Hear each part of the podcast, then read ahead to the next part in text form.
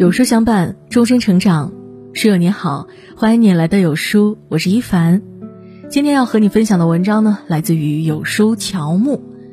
儿子收到复旦录取通知书，母亲发朋友圈却遭怼，暴露了成年人残酷的社交真相。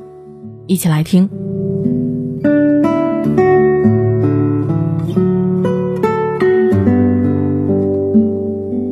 前两天看到了一条新闻。河南新乡的一名男生，在收到复旦大学的录取通知书之后，第一时间拿给正在修车的父亲，隔着屏幕都能感受到父亲一脸的骄傲。很多陌生网友也都在评论区留言：“太棒了，所有的辛苦都值了。”在哪儿修车，我也要去沾沾喜气。看到这一幕，我不禁唏嘘：同样是考上复旦，表弟大磊却遭受了截然不同的对待。昨天，大磊收到了复旦大学的录取通知书。姑妈兴奋地在朋友圈晒出了这条喜讯：“十年寒窗苦读，妈妈为你感到骄傲。”配图是表弟拿着录取通知书站在桌子前，笑得无比灿烂。大家看到以后呢，也纷纷点赞祝福。姑父走得早，姑妈没有再婚，一个人把大磊拉扯大，母子俩呀过得很不容易。如今大磊考上复旦，日子总算是苦尽甘来了。但在众多留言中，有一条却显得特别刺眼。大学生都遍地跑了，就算念出来，也不过是给别人打工。我原来手底下就管着好几个大学生呢。姑妈见状没有辩驳，而是默默地把朋友圈删了。说这句话的人是一个远房表叔，他早年在外创业赚了不少钱，后来创业失败，便回老家开了家小店。和人闲谈，总会时不时吹嘘自己早年的经历。以前他没什么精力管儿子，就把儿子丢给老人带。结果把表哥惯得不成样子，书也没读好，高中没上完就辍学出去打工。每次表哥过年回家见到我们，还用过来人的语气说：“大学生算什么？你们大学四年得花家里好几万，我这几年就能给家里挣好几万。”要是他看到这条朋友圈呢，说不定也得阴阳怪气几句。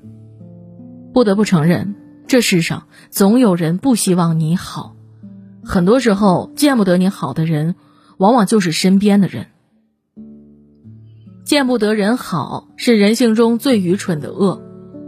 莫言曾在一档节目中说过：“人来到这世上，总会有许多的不如意，也会有许多的不公平，会有许多的失落，也会有许多的羡慕。你羡慕我的自由，我羡慕你的约束；你羡慕我的车，我羡慕你的房；你羡慕我的工作，我羡慕你每天总有休息时间。”其实，不管是谁的生活，都各有各的难，也各有各的好。羡慕别人的生活是人性，但眼红别人，甚至见不得别人好，就是最愚蠢的恶。七月初，河南一名高考六百零一分的女孩不幸遇害，凶手不是别人，而是她同村同族同姓的伯伯，身患残疾，没有成家，经济条件较差。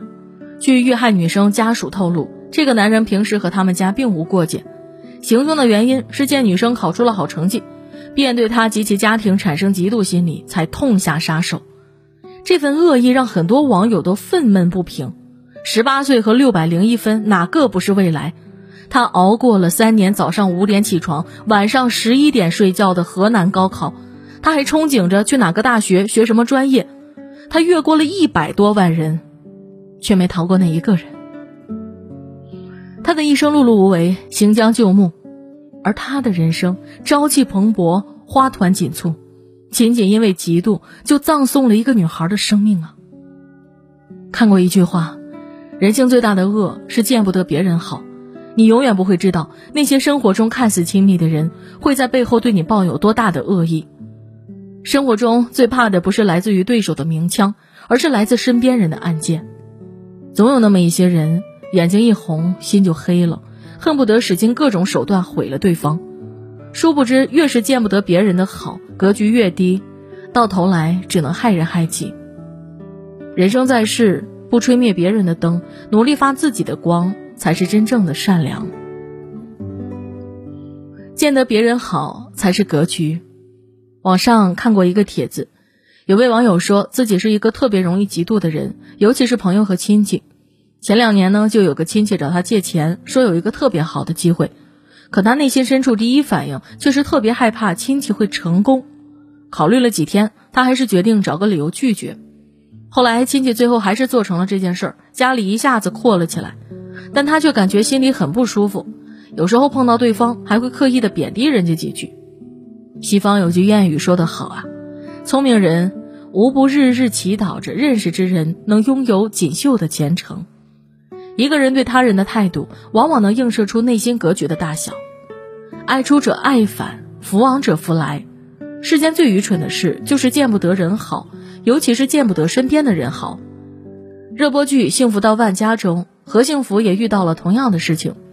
何幸福是长姐，为了供妹妹何幸运读书，她初中就辍学打工，直到妹妹毕业，她才结婚。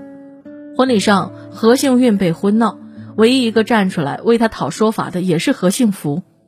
何幸运刚工作被房东赶出来没地方住的时候，还是何幸福把自己买电脑的钱全部给了他。但轮到他想开客栈时，想问何幸运借钱，何幸运明明有钱，却推三阻四拒绝了，还明里暗里的贬低姐姐。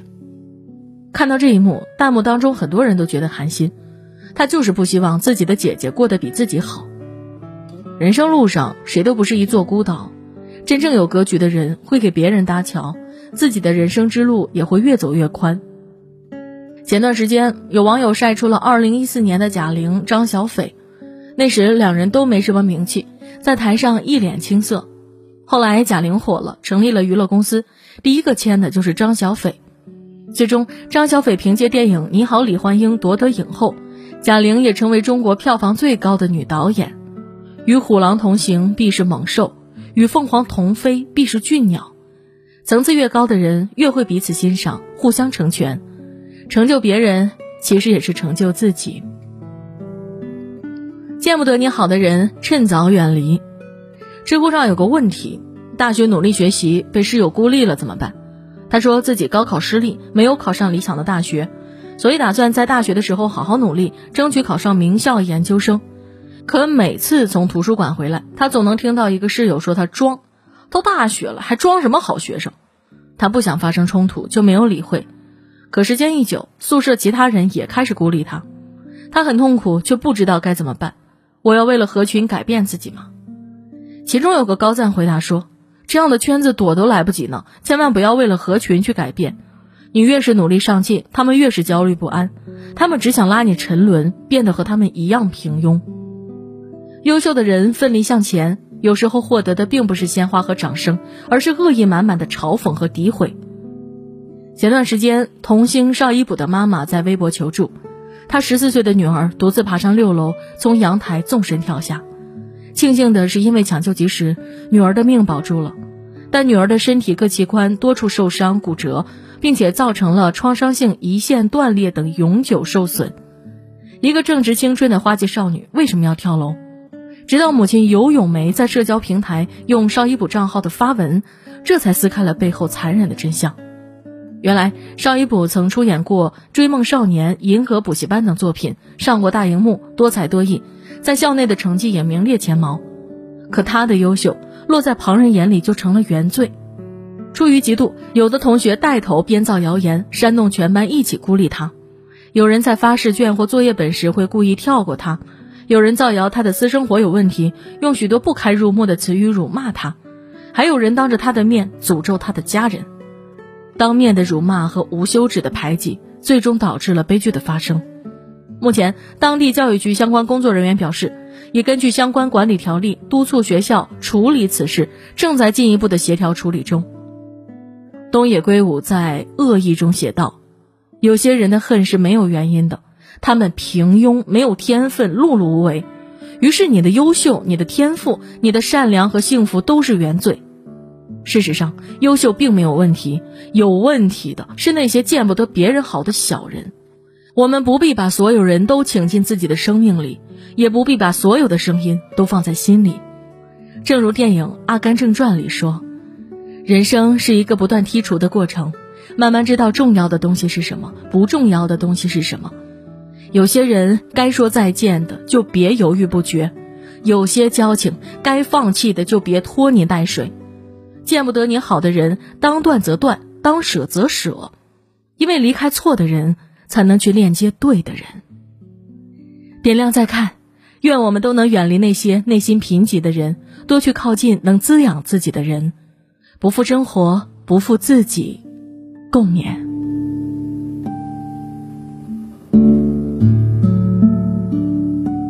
有书君说，能堪称一部辽阔、真实、完整的婚姻启示录，教会你正确的分手，正确的正视自我需求，既不要低估法律，也不宜高估心理。当婚姻不得不走向分别，如何才能保护好自己？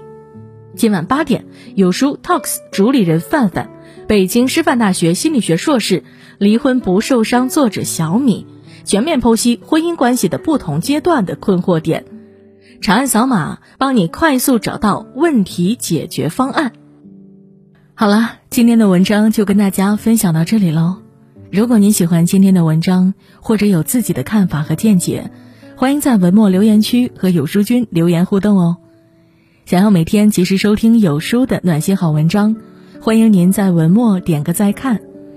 觉得有书的文章还不错，也欢迎分享到朋友圈。欢迎将有书公众号推荐给朋友们，这就是对有书君最大的支持。明天同一时间，我们不见不散。